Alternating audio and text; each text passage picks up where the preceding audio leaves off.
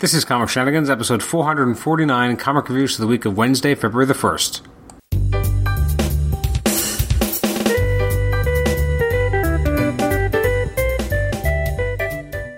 Welcome to the Comic Shenanigans podcast. This is episode 449. It's our look at some of the selected releases from the week of Wednesday, February the 1st, which is now nine days away. This is being recorded on uh, Friday the 10th, so uh, I've talked about this a lot in the last few months. I just have not been able to get the episodes up as, in as timely as a fashion as I would have liked. I used to get the episodes once upon a time. I think episodes used to go up on Sunday for reviews. Then it was Monday. Then it was Monday or Tuesday, maybe Wednesday. Then it was Wednesday, and now it's like Thursday or Friday. So I'm really slipping. So I'm going to try and get back on a schedule. I say that all the time, but one of these days it's actually going to happen.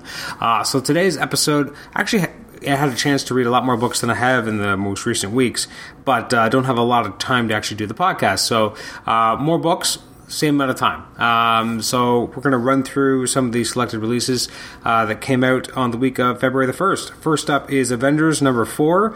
Um, this is a new chapter of the ongoing Vision saga, that or Vision, or not Vision, Kang War. Oh my god, what's wrong with me? That Mark Waid's been doing with Mike Del Mundo. Um, this is an interesting issue because we have so much more about Kang and how he functions, uh, getting a lot more of a perspective into what Kang sees and how he views his history. It's really interesting. Um, I'm not a huge fan of, of Del Mundo's art for this book. Um, I do think he's an amazing artist, and I think on the right book, like Weird, Weird World, is his artwork's absolutely gorgeous, and it works for elements here because of how the story is structured. That being said, it sometimes it, it, just feels like it's not quite the right fit and it felt like an even quicker read because every kind of everything was kind of these double kind of pages um, and there wasn't as much kind of going on in the narration bubbles, so uh, it just felt like it went by really fast. Was it a great story? Yes.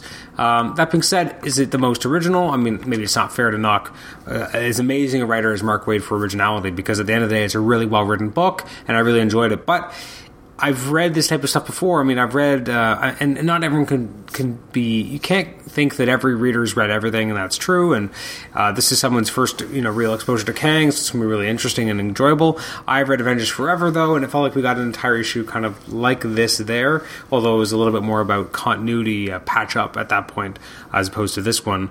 Um, still very entertaining. The art's not quite for me the right fit for this book, but I'm still going to give it an eight because at the end of the day, it's a it's a solid read and very enjoyable. Uh, Mark Waid knows how to write uh, a Kang story, obviously. Uh, next up is All New X Men, issue number 18.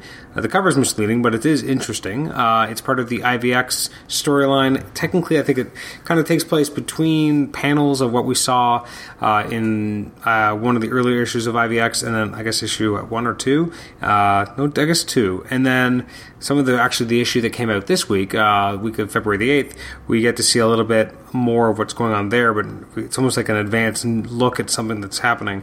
It's an interesting issue because it's all about Scott Summers and dealing with the you know the fact that he's wearing the face of a hated man. He finds out something pretty important here. Uh, actually, hell, it's spoilers. I always do spoiler warning at the beginning anyway. Technically, um, there he he he finds out a lot about Magneto here, but he also finds out the truth that, and I don't know if we knew that that Magneto knew that Cyclops died on a on a table of Mpox and not in the way that everyone thinks he died. Uh, it's really interesting here, and I thought this is some of Hopeless's best writing for Cyclops because he's a guy who's kind of trying to escape his past. He's trying to escape, or no, escape his future self's past. Like that's messed up. Um, you know, he's ha- wearing the man, uh, the face of a hated man. Um, he's really, you know, tried to come to grips with this, try to move on from this, but he's, he's, he's having problems doing so when he's thrust into a, con- a, conflict against the Inhumans.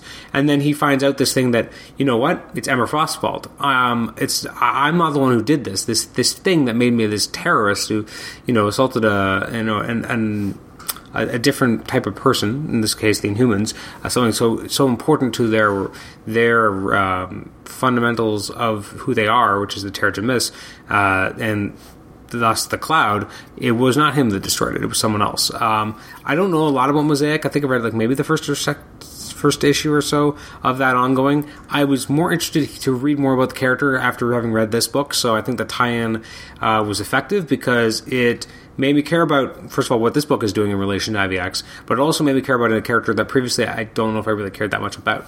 Uh, this was great. I'm going to give it an eight out of ten. I hope that we actually get to see a payoff here though, because we have you know Cyclops saying you know like I can wait the 24 hours because now he has a target. Um, and he, he's coming from Miss Frost. I'm, I'm hoping we get to see that somewhere. Uh, I don't know where exactly it's going to happen, but I'm, I'm really interested and entertained. Next up is Champions number five.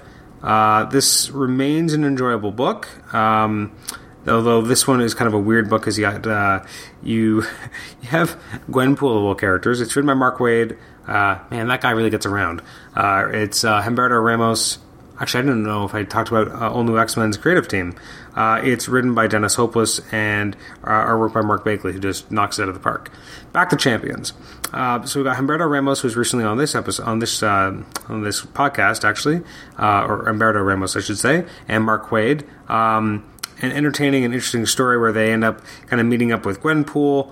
Um, it's interesting to see how Gwenpool kind of does this this team up with them and uh, I'm excited to kind of see where we go from here. Although it looks like I guess next issue is not necessarily going to be picking right up from here, but um, this was enjoyable. This was kind of a fun, wacky team up, and excited to kind of see Gwenpool.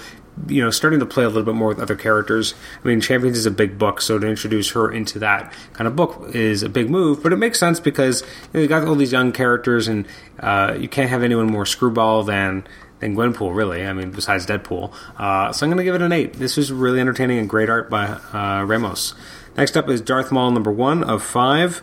Uh, int- this felt like a lot of setup. It, is it worth a $4.99 price tag? I'm not sure. Uh, it it's long, but I felt like it was missing something. It's written by Cullen Bunn, artwork by Luke Ross. I think it looked gorgeous. It just did it all mean to happen? Like the whole opening segment with um, Darth Maul doing hunting of a, of a monster or an alien creature, it took up a lot of a lot of real estate, and it, I don't know if it necessarily needed to. Um, now, the parts that are more interesting are you have Darth Maul and Darth Sidious kind of being together, and Maul kind of going out and doing a job. It's still not quite clear what this series is going to be, I guess. And then you have uh, the the probe droid problem um, which is a story by Chris Eliopoulos, which is fun at the end. But really, like you're starting to get a sense of who Darth Maul is. But I feel like this issue maybe didn't do a good enough job, kind of setting up what this miniseries is going to be about. Uh, besides him being a little bit restless and kind of leading up to his unfortunate demise um, in Phantom Menace. Um, I like the art. The story is interesting. Um, I like the, the, the tone it sets for the character. I just thought it needed more forward momentum and it, or a sense of purpose, and I don't know if it really gave us either. I'm going to give it a six and a half out of ten. Uh, next up, we have Deadpool number twenty six. Uh, this was this was good. Um, I, I like this. This my only complaint is that we're kind of leaning really hard, hard on the Madcap storyline. Other than that, it's entertaining. It's by Gerry Duggan and Scott Hepburn. We get a little bit more of uh, Deadpool and Shiklah, which is kind of an interesting kind of Valentine's subplot with them. And then we have Deadpool kind of ditching his his lady on uh, on Valentine's to uh, to go after a lead and kind of trying to find Madcap. It's interesting to see Deadpool being a little bit smarter because he's not always portrayed that way. But so far, like I like how this book he doesn't just go after you know what looks like Madcap, but he's smart enough to think, well, wait a minute, there's something else going on here. Uh, I enjoyed this; it was enjoyable read. I'm going to give it a seven out of ten. Next up is Death of Hawkman. I just recently got caught up on this. And I actually kind of like it. Um, it feels very old school, but uh, you know, using the new 52 kind of versions of these characters. Uh, obviously, it's called Death of Hawkman, so I guess I know where we're going with this. Um, I like that we're getting like kind of this past and present slowly getting closer together, or at least the past getting closer to where we started the series. Uh, got Andreyko writing it, Aaron Lopresti doing the first, first 14 pages, and then uh, Rodney Buchemi doing the uh, last, I guess, 9 or 10. Um, I enjoyed the take on it, although I, I, don't know how I feel about them kind of killing off a, a GL I really like, but otherwise, like, it's interesting to see Despero's um, influence getting expanded. We see uh, Rain Crawl of Thanagar as a new GL. I'm going to miss the one he uh, is replacing, but it's interesting to kind of see uh, more traditional, kind of Hawkmanish looking character as Green Lantern. Um, we're, we're getting you know close to a big finale in the next issue. I'm I'm digging it. I this is a fun book. you don't necessarily need to be up on everything that's going on with these characters. It kind of gives you what you need, and uh, I find it very enjoyable. Seven out of ten. Next up is Justice League number fourteen. Uh, this was interesting. Um, it's you have a big threat, and really, it's about these characters regrouping and being stuck underneath the you know they're essentially stuck within underneath the earth and they have to find a way to gather their strength, get out of the situation, and fight back a seemingly invincible threat. And when I first read it, it kind of bugged me that we didn't see the fight, but obviously that's the point. The point of this is to show how these characters can come together as a team uh, to do just as the title of the issue says regroup and find a way to win. Uh, it's written by Bryan Hitch. He is also the ink, uh, penciler and writer. He also inks pages 11 to 13 and 15 to 19 with Daniel Henrique doing the rest of the inking. Uh, overall, uh, upon second reading, I think I enjoyed it a lot more. Um, an interesting issue to kind of see how these characters kind of confront certain, you know, um, shortcomings that they perceive they have, and they don't necessarily have, but they're just kind of dealing with. I liked it. I'm to give it. A, I'll give it an eight out of ten. This is a really good week for comics that I read. Actually, next up is Nightwing number fourteen, Blüdhaven finale by Tim Seeley and Marcus To. Love the art. Um, like the storyline a lot. Like how Dick's being written here. Um, excited to kind of see where we go from here. The ending is very interesting, just because we don't really know who this character is, but we see the costume and the hair. Uh, interested to see what this other kind of uh, maybe Nightwing is. Um, I, I, really like this. I don't even want to give it away. It's just it's a it's a good kind of climactic showdown to where the storyline started. Um, I think that Seeley's really got a good handle on what make, makes Nightwing tick, and I really enjoy this return to Blüdhaven. And last but not so an eight out of ten. Last but not least is Nova number three. I actually am really enjoying this. It's by Jeff Loveness and Ramon Perez, and Ramon Perez on art. Uh, I really like how Rich and Sam are effectively operating as a team. I uh, love the artwork and how the characters are written. This has been a really entertaining book, and I'll give it an 8 out of 10. And now a quick look at the books I did not get a chance to read for the week of the first. Um, I didn't get a chance to read Aquaman, Batman, Cyborg. Uh, let's see what else: Flintstones, Green Arrow, Green Lanterns. I'm really getting behind on those books. Uh, there was the Kid Eternity trade paperback book one, a new issue of Shade the Changing Girl, Superman. Um, there was a new issue of Back to the Future number 16, Donald Quest number 405, which I think has replaced Donald Duck because I haven't seen Donald Duck in a while. A new issue of Uncle Scrooge, issue 23. Uh, and then if we look at Image, not a lot of releases. Uh, there's a new issue of Invincible and Walking Dead.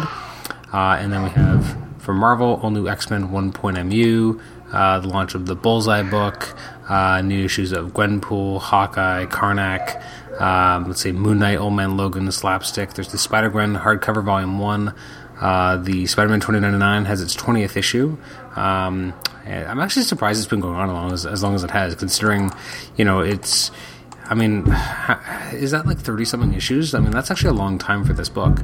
Uh, and then we also have the Wolverine Old Man Logan hardcover, new printing, uh, as well as the Wolverine Epic Collection trade paperback called Shadow of Apocalypse.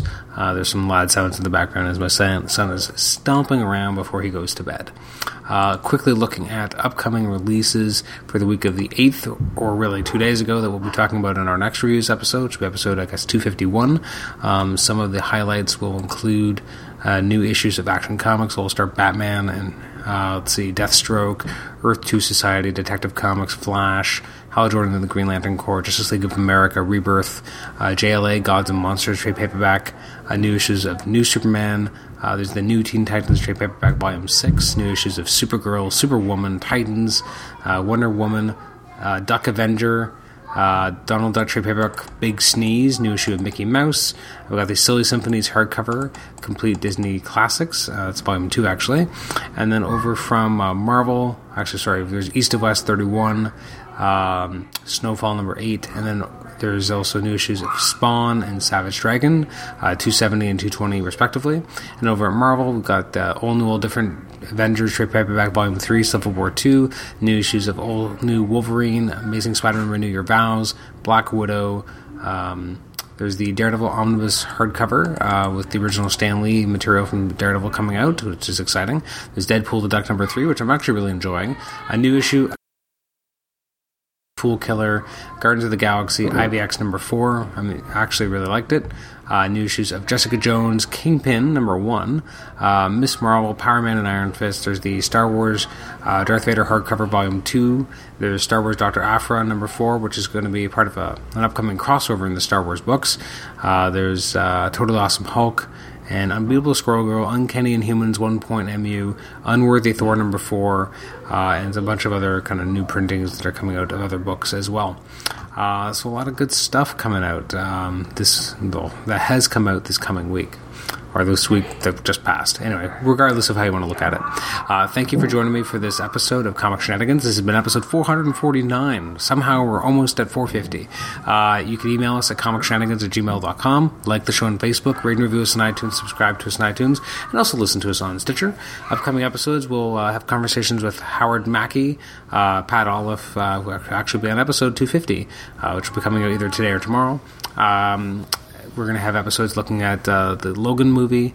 Uh, we're going to have conversation with uh, Mark uh, Billingham or Willingham. Sorry, uh, sorry, Bill Willingham. What is wrong with me today? That's coming up soon. That'll be very exciting. Uh, Paul Galassi is going to be on the show at the end of February, um, and a bunch of other exciting stuff. So thanks again for listening, and we will catch you next time on Comic Shenanigans. Bye bye.